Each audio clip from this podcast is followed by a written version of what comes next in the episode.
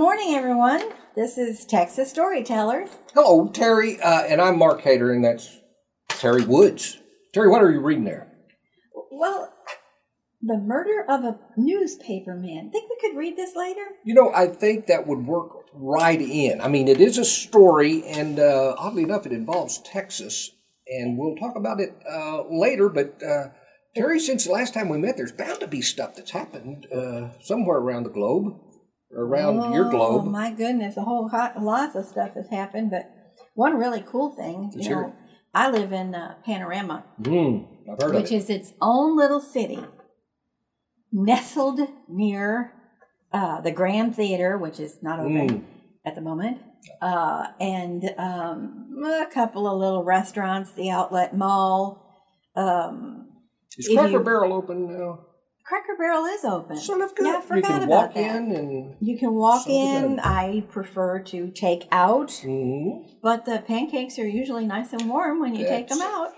That's good to know. Isn't that good to know? That is. I, I thought that was good. And since it's, it's anyway, since Panorama is its own little city on the 4th of July, I always like to be there.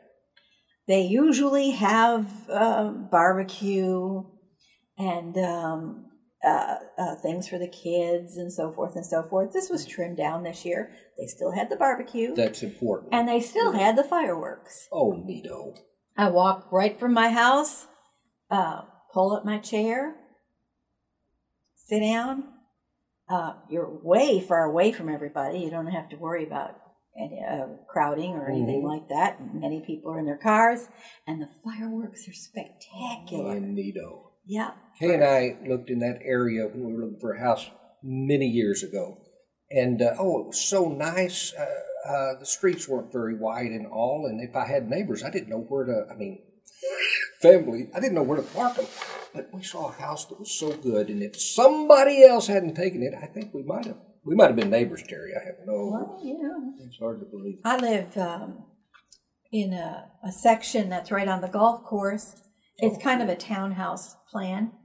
So my backyard doesn't need tending because it's the golf Oh, course. good. How do your uh, windows? Are they okay? Yeah, they're good. Haven't been cracked or anything? No, no, they're they're real good. But it was it's enjoyable to be there on the Fourth of July. And, you know, that's just such an important day in our country's history and Texas history, and I I, I just love that. Uh, What'd you do? I uh, on the Fourth of July, we didn't go anywhere, and our neighborhood did not have its fireworks display. Oh, but there. Terry, what you could see are in the distance and behind the houses and all, j- just little separate uh, fireworks going off. So we just sat in the driveway and started looking at uh, what was going on around us. It wasn't that big, but it was neat. It That's good. cool. And I don't know if you noticed, it was uh, hot. Yes, Yeah. it it was that. Yeah. It's still hot. Anyway. Only to get hotter. Yes, bound to do that. I don't have much to look forward through the, this summer. And you know what's so, well, it's not as confusing for me. I mean, you're still uh, teaching. I used to be. And it doesn't sound like anybody knows exactly what they're going to do uh, when school starts. I know the governor has said one thing, and uh, but as time goes on, a bunch of stuff may be changed. So it's uh, it's hard to call. You're going to see a combination, as far as I'm concerned. Mm-hmm. You're going to see some, um, many, many parents want their children in school. So you're Oh, going to see face to face classrooms, what they're going to look like. I don't know. I'll take you a picture when I find out. Um, but you're going to have face to face classrooms, of course. But you're also going to have remote learning. And there's an exciting concept that's probably long in coming. Yes, I think so, and that's probably the direction everything is headed. Uh, and I, um, I don't know. I was thinking if I was teaching now, when I saw one of the classrooms, how much they're going to have to spread out. I bet there were nine chairs in this classroom, and I thought I might be able to handle that. And you know, they are so far away that if you're going to clown around or something, if you're a kid, it's tough to do. And, There you know, go. as it was, they were just all together. Uh, students, please, please, don't. oh, you can't do that. Uh, anyway, it I teach uh, theater also at a small school in the woodlands called Mm-hmm. Rubicon Academy. no, what's the real name of it? I- I think it's Rubicon. Rubicon. Okay, Yes. Academy. Yes, Rubicon Academy. It's a it's a small school for gifted kids, Oh, good. and it's actually in a Victorian house. So because of where it is and so forth, they're going to be teaching the first half uh, up until 2021 um, remotely using Zoom or whatever platform, and um, I'm kind of excited for it. Oh, I really cool. am. I think it, it'll it'll be quite interesting to uh, do that for a whole semester and have it planned out. Yeah. You know, uh, Terry, you can slap me any minute, but where is Rubicon? It is off of 1488, Oh, um, near oh near near the new HEB, but on the other side. It's on. Horseshoe Bend, which is a horseshoe shaped road, and it's a Victorian ha- a house about halfway in. cool. It is very cool. You know and something if you, else? if you need something for your kids or your grandkids that that will support geniuses and um, gifted kids, that's where you go. You know, I think there are probably uh, all parents out there saying, "Yeah, I've got that kid," and there's a good chance a couple of them may. Uh, but yeah, there's uh, people are geniuses in so many different areas, Terry. Uh, one thing though that uh, I gathered for this particular uh, edition, ladies and gentlemen, session, if you will, is uh, a book I ran on into. Would you show them that book just real quick? Uh, this it happened in Texas, written by a guy by the name of James uh, Crutchfield. I don't have my glasses, but this guy, I researched him. Are y'all still there? I researched him, and this guy has written over 40 books, not all about Texas. He's a historian, and uh, he's written a book on uh, uh, things that have happened in Montana, what he does in Colorado, in Arizona, New Mexico, California, all over. He's got a bunch of books. It happened in Texas, he's got it happened in Montana, things like that. And uh, what he is so good at, this writer, with respect to particularly Texas, uh, he's got about 30, 35 stories in here. And it's stories that, for the most part, I, I taught Texas history one year to seventh graders, and it was just not good.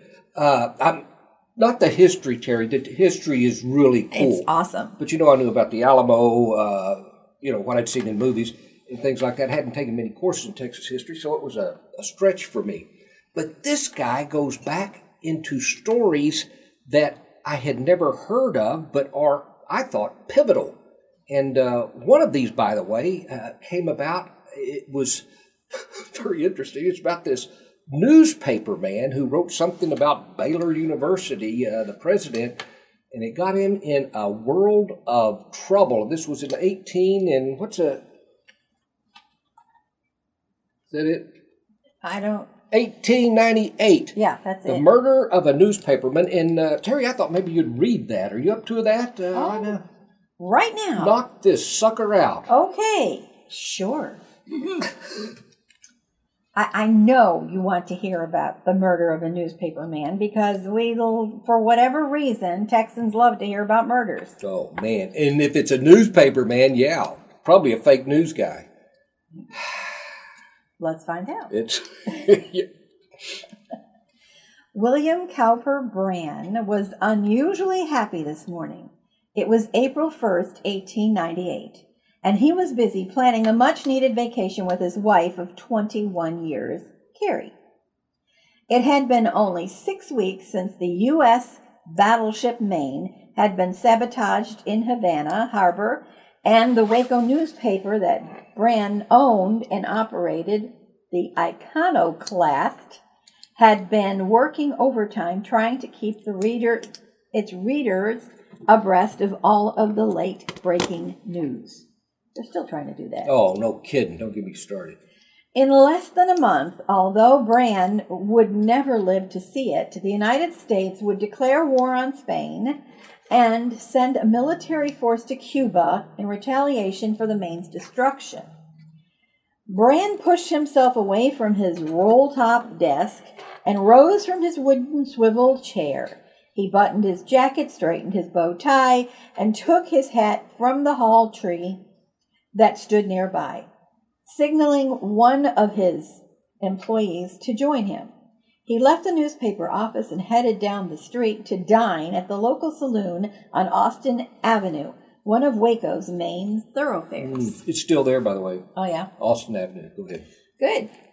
After lunching and discussing the, the next issue of the newspaper, Brann and his associate left the saloon and started back to work. As the pair walked down Austin Avenue, they heard a gunshot. Brann felt an intense, burning pain in his back and turned around to see a man with a pistol step back into a doorway about 10 feet away. Brann, Brann feverishly dug into his coat pocket, retrieved his own revolver, and emptied it into the assailant. The stranger fired several more times, each bullet finding its mark. After Brann fired his last round, he dropped to the sidewalk dying. His bewildered friend watched as the attacker fell to the ground as well, mortally wounded by four of Brann's bullets. Whoa.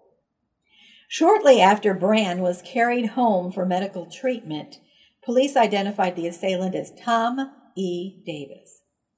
A little investigative work showed that Davis was a political conservative, the opposite of Brann thought you said this was 18 something. Uh, it is. Oh, yeah, it's hard to believe. I'm sorry. It's hard Yeah. to believe they had issues like that back then. I know. I know it. But this has sex in it, uh, Terry. I just said that Oh, to keep okay. people interested right. in uh, what happened. And, and that he had strong ties with the nearby Baptist run Baylor College. Authorities could only speculate, but they assumed that Davis's murder's, murderous act was somehow linked to an incident that had occurred three years earlier. In the pages of the Iconoclast, Brann had violently attacked Baylor for being so sanctimonious. In 1895, Brann had learned that a 14 year old Baylor student from Brazil was about to have an illegitimate child fathered by the brother in law of Baylor's president. Ooh. That, that's got to hurt. The uh, newspaper editor was only too happy to jump into the controversy and belittle Baylor's image, gleefully admitting that he took great pleasure in exposing such social ulcers and special sectarian scandals to his readership. A couple of years after the Baylor reproach, Brann was almost killed when several thugs kidnapped him, severely beat him, and forced him to sign a confession retracting his attack on Baylor. The editor, the editor had hardly recovered from those wounds when a disgruntled Waco resident horsewhipped him on a downtown street. The two attacks failed to show Brann, to slow Brann, who two weeks later wrote in his newspaper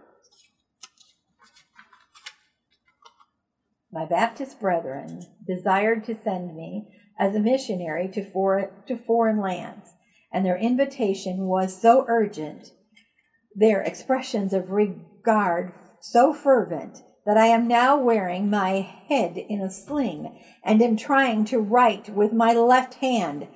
I'm too slight for a slugger, but I can make a shotgun sing. Come to Jesus. Hmm. If Brann had been a typical newspaper, the shabby treatment he seemed to attract might have been unusual. But most of his peers didn't consider Brann typical. He went a step beyond simply reporting the news. He specialized in name calling and voluptuation. voluptuation. Neither individuals nor institutions were spared Brand's poison pen.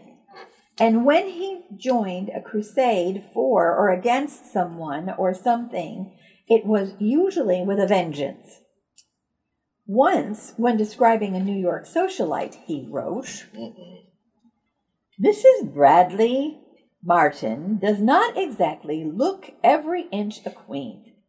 Her horizontal having developed at the expense of her perpendicular, suggesting the rather robust physique of her father's beer barrels. Still, she is an attractive woman, having the ruddy complexion of an unlicked post stamp and the go as you please features of a Turkish carpet. Oh, that's Oh, not good. my That's a slam. Goodness. Well, he goes on. Oh, yes. Brand took politicians and federal government to task as well. In an article dealing with the quality of America's national leaders, he wrote, We have fallen into the bad habit of making the U.S. Senate, Senate an old folks' refuge or asylum of senility. Mm. Sending to the lower house of Congress pettifogging attorneys who cannot pick up a livelihood by practicing in chicken courts. Mm. Then accepting for president whatsoever chump is most satisfactory to the plutocrats. It is small wonder that, with such a captain and crew, the ship of state is drifting to the devil. It is small wonder that her precious cargo is appropriated by pirates, that Capitol and the White House are permeated by Wall Street's subtle perfume. The day after Davis's attack on Brand, the newspaper man died at his home in Waco. Many of his 19,000 subscribers were shocked, but others were not surprised by his murder. The man described as a master of invective mm. by journalist H.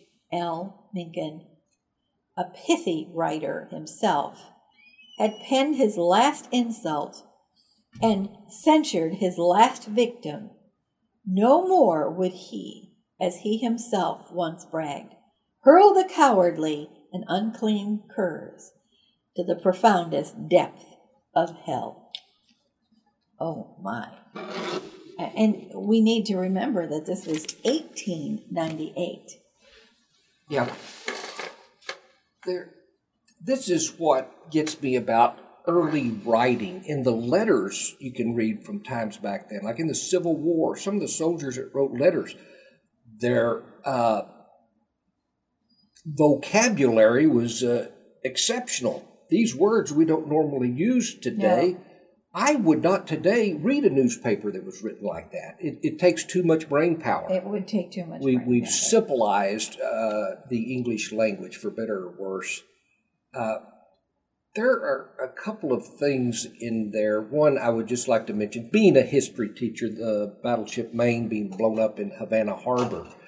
Uh, we instantly blamed it on the Spanish. We said it was a torpedo, which was a kind of like a mine. It was a uh, um, what do you call those things? Uh, yeah, that they put underwater and it you run into it. submarine? That is a mine.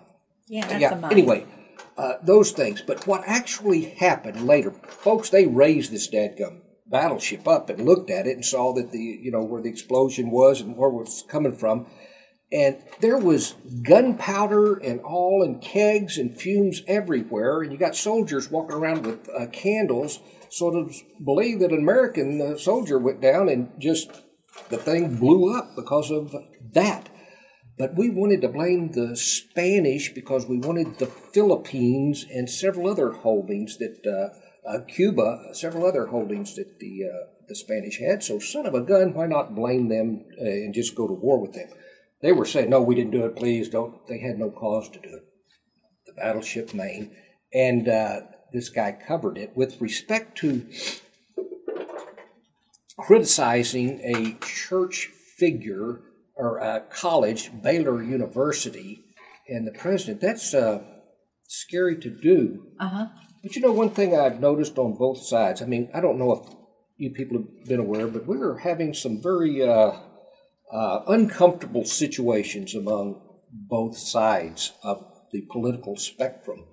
And while I don't care to get into this much, but I'll tell you this there are lunatics on both edges of this. Uh, if you're from one particular party, if you're from the left, you'll say mostly it's the right. If you're from the right, you'll say no, mostly these uh, people from the left are going ape crud.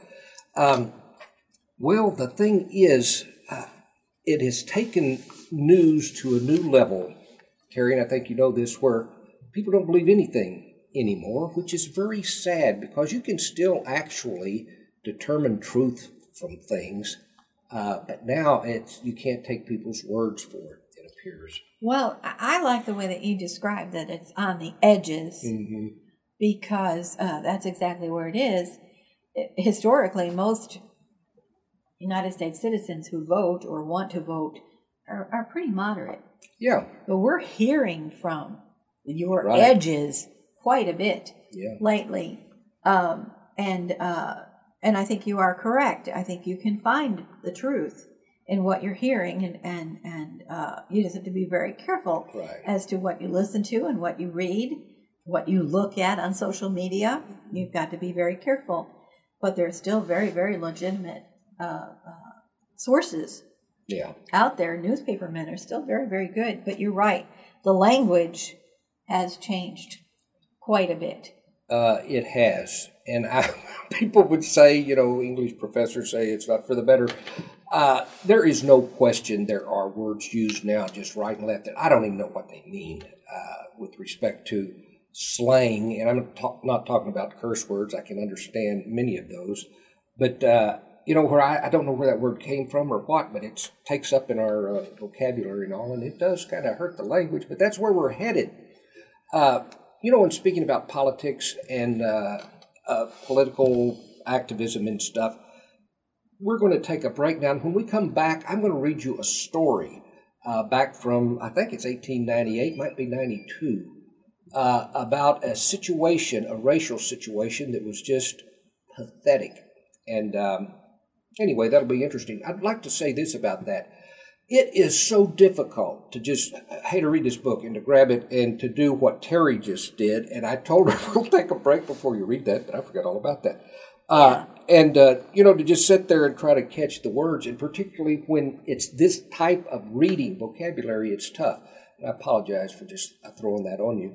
Uh, this story I've read, and I'll probably really mess it up, but uh, it is very interesting, and I think a part of our history that we need to, you know, look back on, particularly at this time. We'll be back in just a minute. Uh, Texas storytellers. Terry, you're going to be here, and we'll, I'm uh, gonna come we'll do right this thing back. back in a minute. Woodlands Online is committed to serving our local community. From news and events coverage to shows and blogs, everything we do is hyper local. Woodlands Online. By the Woodlands, for the Woodlands. Want to know where the best spots to dine and relax in the Woodlands are? Or what's happening in your favorite fandom? From taste buds to the kingdom of geekdom, Woodlands Online has you covered. Woodlands Online, the place for local takes. As much as we might try, nobody can be everywhere all the time.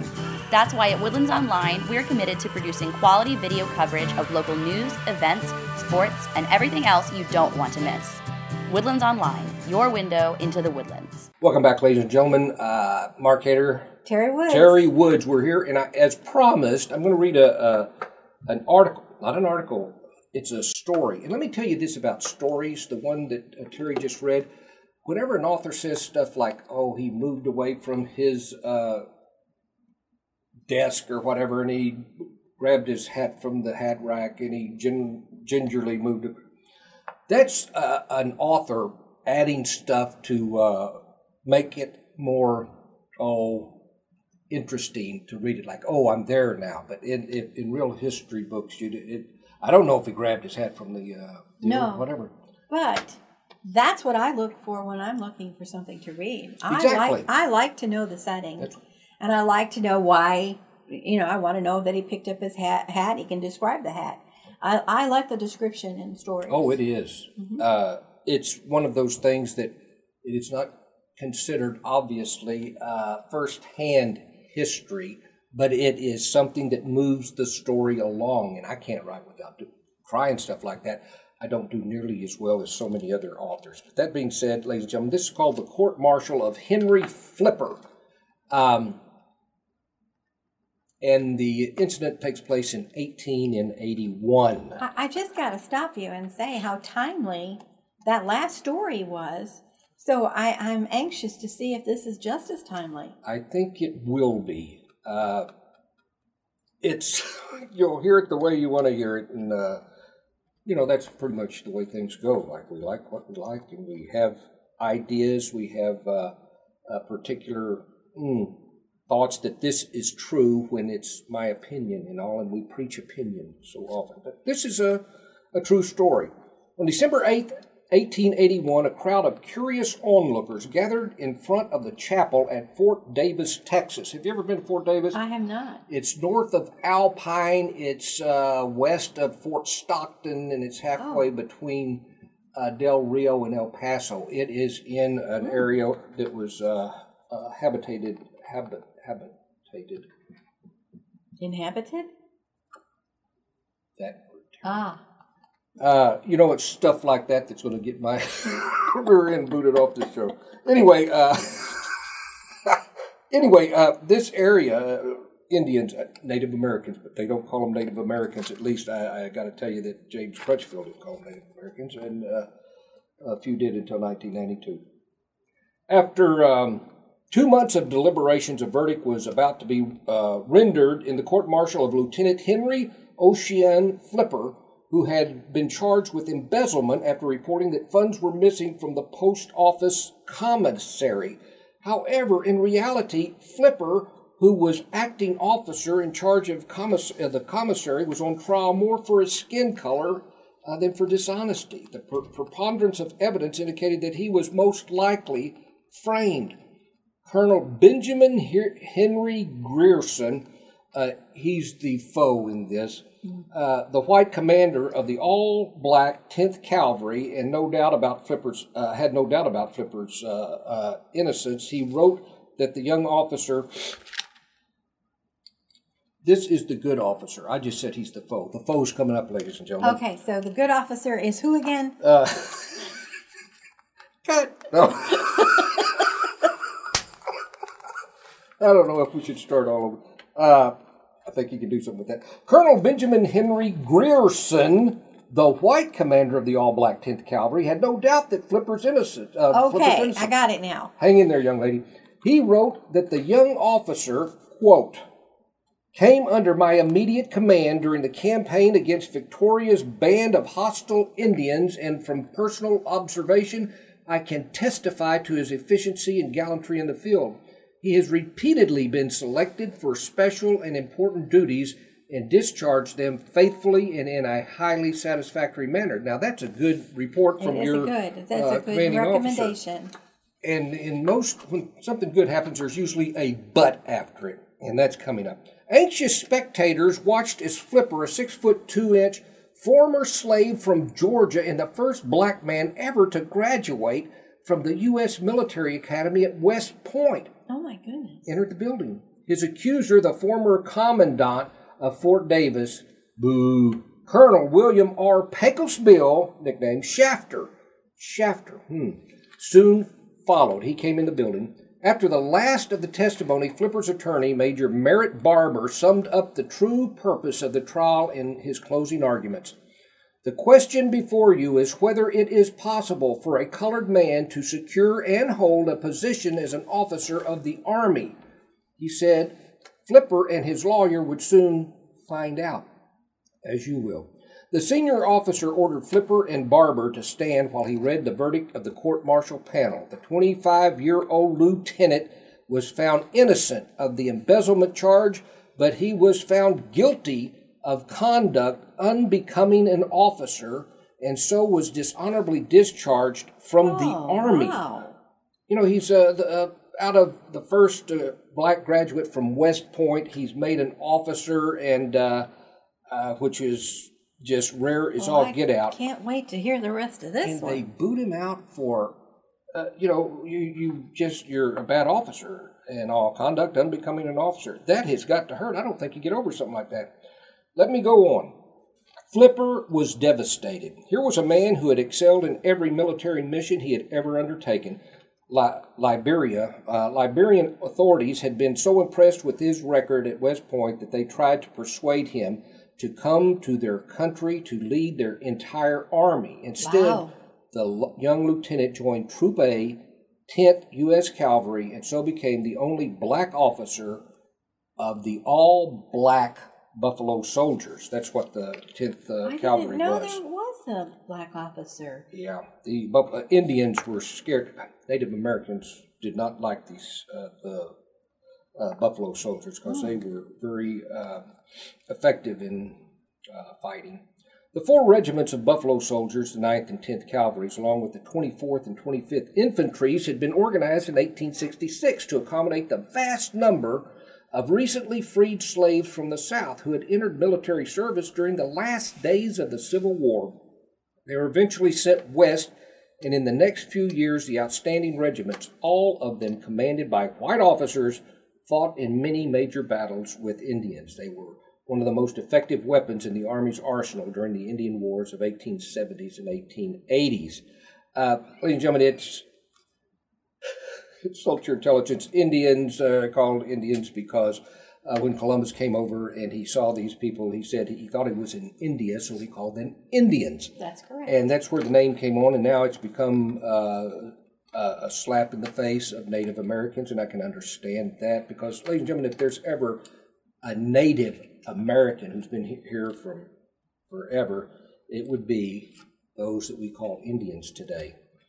Um, Colonel Grierson, he's the good guy, expressed the uh, prevailing attitude of career Army officers toward the Buffalo Soldiers when he once remarked, The officers and enlisted men have cheerfully endured many hardships and privations, and in the midst of great dangers steadfastly maintained a most gallant and zealous devotion to duty, and they may well be proud of their record made and rest assured that the hard work undergone in their accomplishments of such valuable service in their country cannot fail, sooner or later, to meet with due recognition and reward. 1881, it's going to be uh, recognized and rewarded. Um, well, we, I don't know how many people are familiar with the uh, uh, Buffalo Soldiers. Uh, Black Jack Pershing is, was, he's dead a long time ago, but uh, he was in commander uh, commander of U.S. forces in World War One, and I'll tell you how he got the name Black Jack right here. In addition to their assignment in the West, the Buffalo Soldiers went to fight in the Spanish-American War, where they helped other elements of the U.S. Army overrun Spanish defenses on the island of Cuba. They served in the Philippines, and in 1916 they rode into Mexico to, in pursuit of Pancho Villa, uh, led by one of their old officers, General John J. Black Jack Pershing. The name Blackjack stemmed from Pershing's former duty with the 10th Cavalry. He used to be the officer for the uh, uh, uh, Buffalo Soldiers, so they said, "Hey, that's Blackjack." Uh, I, I don't know if he what he considered the name, but uh, uh, possibly wore it proudly. I, I do not know. Finally, during the Korean conflict, the Buffalo Soldiers were integrated into the rest of the army. What became of Flipper after his uh, court martial? yeah. Well, he left Fort Davis, migrated to El Paso, and worked in a laundry for a while. Then he became a civil engineer in the southwest in Mexico. He became an expert on Mexican law, uh, land law, and wrote a number of books on the subjects. In later years, he worked uh, in the Interior Department in Washington, D.C., helped develop the Alaskan Railroad system, and worked in Venezuela oil fields as an engineer. On nine occasions, he attempted to clear his name, but each time to no avail. He died in Atlanta, Georgia in 1940, a broken and disheartened man. During the 1970s, others interested in Henry Flipper's story tried to get his verdict overturned. Finally, on December 13, 1976, his dishonorable discharge was uh, rescinded and an honorable discharge was issued instead. 1976. 1976, December, that would have been. Have any uh, idea if any of his relatives were still alive? That is a good question. That was Gerald Ford's uh, uh, last year as president. mm-hmm. Um, I, you know, it's stories like that that are heartrending, and uh, I, I Well, you just always want us to do better. yeah, yeah, You always want us to do better. Um, I think that's why we share stories from long ago, present time. Sure, they're entertaining, Right. but but hopefully they teach us something too. yeah. I I think back, and uh, maybe many of you do too. To uh, what if? What if I had been uh, a black person uh, way back when, or even now? What am I saying? And how uncomfortable I would be, how frightened I would be. Uh, I mean, I got stopped, me and my friend, by police officers once, and they treated us nicely, but they used this. Here's what some police officers, not all of them at all, the vast majority are really good. Oh, they're awesome. But they stop you, and the reason they stop you because they, they're not supposed to. Hey, stop this guy. He looks scary to me. Uh, you have to come up with a reason, and the reason they gave us is the reason I saw on the news recently that they're still using it. Um, excuse me. You know why we stopped you? Uh, no, sir. That's that's a good thing to say. Well, we got a report that there's uh, been a, a, grocery store that was robbed, and uh, the, uh, the people we're looking for were driving a car just like this one. Oh, okay. That gets you off. I mean, whatever. And that's a, a ploy that some of the bad cops use. Uh, I would not like to be a police officer for nothing. I think some people are born to be. I don't like to, Terry. I don't know about you, but I don't enjoy telling people what to do. Uh, about, well, you know, now that depends. Yes, as a teacher, yeah, you're a mother. Uh, how does that work for you? I, I think that really depends on the situation. Yes, yeah. it does. Yeah. So sometimes we like to tell people what to do. Right. But I agree with you. Police officers have have a special place in my heart, and I um, I wish them all the best every day. Yeah. You know the thing is, their job is to look for bad stuff. Mm-hmm. You know, they don't say, "Okay, here's your job. Go out, uh, you know, down uh, whichever street and uh, uh just welcome people and tell them great. Look to see what's going wrong. If somebody's speeding and whatever, take care of that." Uh, had a friend uh, who became a police officer and in high school, really liked him. He came out um, with an attitude of everybody's trying to do something, trying to steal stuff from you, particularly people of color. And that's from constantly looking at stuff and having this. Well, I think it's part of his background, but uh, that's just something that um, is sad that something like that could uh, uh, take hold of our uh, culture. But Heck, back in my days, this is a man talking to you who uh, is from Pasadena, Texas, and we had no people of color in Pasadena. We had uh, uh, many Latinos there, but you know, I never went to school with anyone of color or anything, and I so I just thought I don't know what's wrong, but boy, everything around me uh, went ape crud after a while. It's sad. Well, diversity is a special thing, and if we look at the area we live in, uh, we are one of the most diverse areas in the United States, and um, you know it, it. It's wonderful. It's wonderful to know cultures and so forth and so forth. And when you're reading that story, I, I keep wondering, could that have happened today? I sure hope not, for something uh, so little. Yes, I like to think not. The thing is. Um, with respect to evidence and all, nowadays I like to think they would consider the evidence uh, more equally mentioned from people of color and, and, white people, but not all do. Well, with my rose-colored glasses, let's I put really, those suckers on. I really, really hope that is exactly what what everyone is doing. Yeah. Um, you got something else for us today? Um, you know, I did have. Um, another reading here, but I think what I'll do now is do some self promotion again. Again? I know. It's All right, just terrible. Terry. Uh, ladies and gentlemen, I uh, we were talking about the Fourth of July, and Mm-hmm. you were giving me an excellent segue into that. Uh, when you were mentioning it, I was thinking about the Fourth of July that should have been the greatest, the biggest in uh, our lifetime was the bicentennial Fourth of July, seven, uh, 1976 bicentennial. That's the thing I may have mentioned before that the British call the bicentenary uh, because they're crazy people. No, they're nice. They just have a different vocabulary uh, pronunciation thing. Anyway, and so uh, I do not remember what we did the 4th of July, 1976. Do you? Yes. Thank you. What oh, what did y'all do? What was happening? I took my first plane trip Whoa! in uh, in 1976. was it? I was uh, it was uh, it was in daytime. Oh. Um, I was uh married. I had my older son. My older son was about five or six years old. He stayed with my parents. So this was 15 years ago. Oh, Uh, yeah, whatever. Um, he stayed with my parents, and um, we went to San Francisco, and we saw the fireworks from Oh. San Francisco Bay. Sheesh. That's what I did in uh, 1976. So yes, I remember very, very well because, uh, like I said, it was my first plane trip. I was an adult, but it was still my first plane trip. Did they have the uh, pyramid building then, which has got a name of which I do not know Oh, I what? don't, I don't remember. That is so spectacular. Yeah, Yeah, might have been before the Yeah. time, that time. But uh, Fisherman's Wharf, absolutely. oh, Oh my gosh, that seafood and and so forth, and everything was so colorful. Everything was red, white, and blue. But you know, I I just love that, and uh, yeah, so that's what I remember.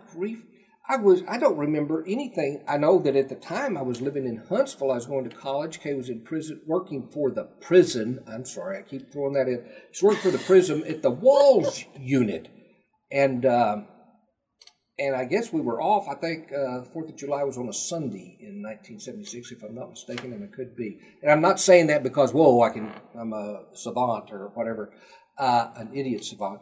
Uh, it's because I, I looked up to see what it was and it seemed like it was Sunday or Saturday, but I cannot remember. This last one was a Saturday, I think. Anyway, Yeah, I uh, was thinking back then that I can't remember and how sad that is. So what I did many years ago is I started writing a book about an event that uh, I made up that took place in uh, 1976. Now I wrote this book when I was about uh, actually it was 1986 when I started writing it. I finished it, and then you know I thought, whoa, this thing will get published like this quick, you know, and I, I did everything I could. I got so many uh, what you call your uh, uh, bad reviews, not bad reviews. They wouldn't read it. They just said, hey, we don't. And the idea was, if you want to get published, you must uh, get an agent, and before you can get an agent, you need to be published. That makes it very difficult, Terry. But then Amazon came out and I published this book myself finally, after leaving it on the shelf and editing it five times. And this book is what I'm leading up to right now. Uh, Terry, it's called The Summer of 76, and this is Oh, it. that's just a little thing. It's Look a little that. thing. Well, it's Good uh, grief. The the the it's double spaced, whatever. But it is so nice in storytelling or whatever to invent a location and people, give them their personalities and all, and invent a situation, uh, several situations that take place, and it's. I don't know. It's like, whoa, you don't know where it's going. So what's happening now? I was thinking of uh, uh, Margaret Mitchell, who wrote Gone with the Wind.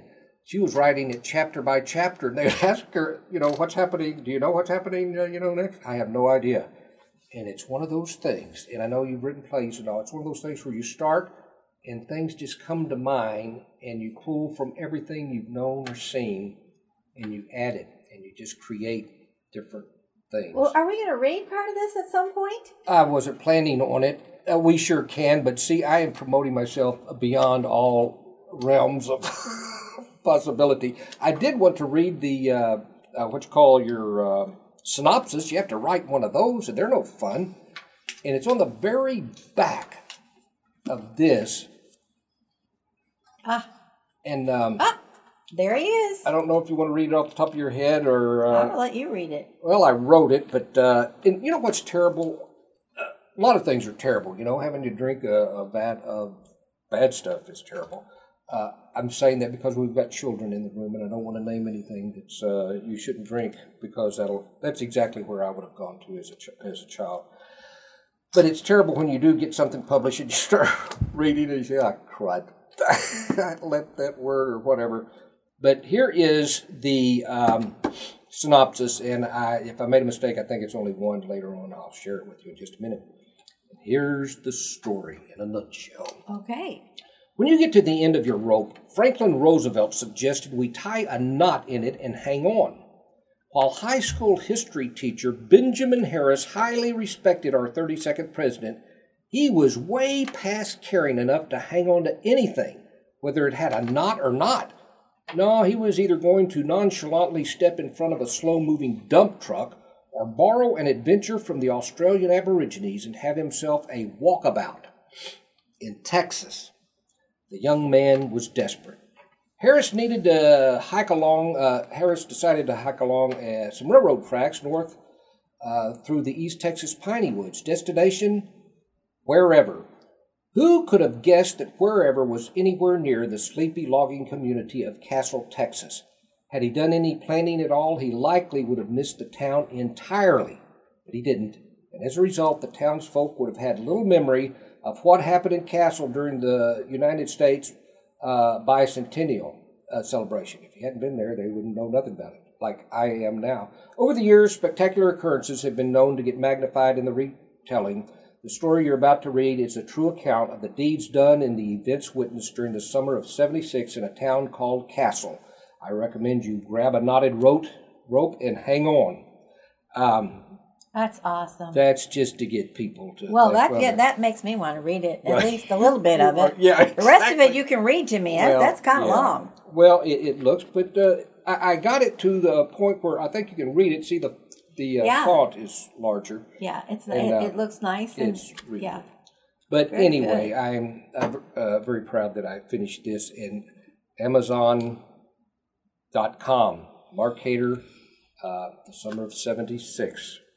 And um, anyway, thank you, Terry, for putting up with that uh, bit of. Uh, Well, Mark, I, I think that next week we Mm-hmm. should continue with um, it happened in Texas. there's I- I only really- a billion more stories, so Well, yes, there you go. we could. I think we should continue with that. I really like this book. Yeah. Um, and uh, I'm kind of excited to hear some more.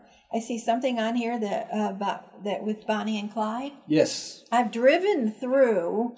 Um, uh, producer Justin was quite young.